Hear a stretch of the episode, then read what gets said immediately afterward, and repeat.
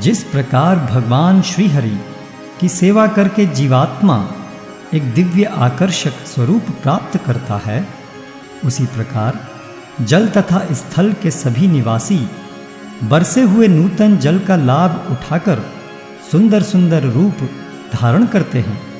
भावार्थ, अंतर्राष्ट्रीय कृष्ण भावनामृत संघ, स्कॉन के अपने अनुयायियों के साथ हमें इसका व्यवहारिक अनुभव है। अनुयायी बनने से पहले वे लोग मलिन दिखते थे।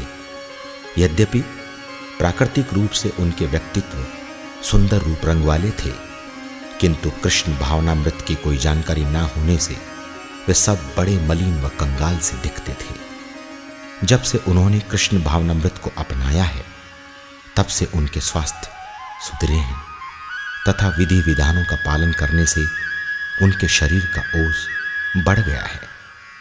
जब वे गेरुआ रंग के वस्त्र धारण करके ललाट पर तिलक लगाकर और हाथ में एवं कंठ में माला धारण करते हैं तो ऐसा लगता है, मानो वो सब सीधे वैकुंठ से ही उतरे हों। मछली, मेंढक आदि जल के निवासी हैं, तथा हिरण, गाय आदि स्थल के निवासी हैं। वर्षा ऋतु के ताजे जल को निरंतर पीने तथा उसमें स्नान करने से थके हुए व प्यासे जानवर प्रफुल्ल हो उठते हैं और उनके रूप रंग में निखार आ जाता है।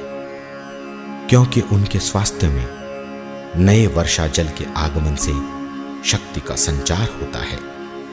सरोवर, जलाशय एवं नदियाँ स्वच्छ हो जाती हैं और नूतन वर्षा जल की बौछार से अनुप्राणित होकर वे अत्यंत सुंदर हो जाते हैं।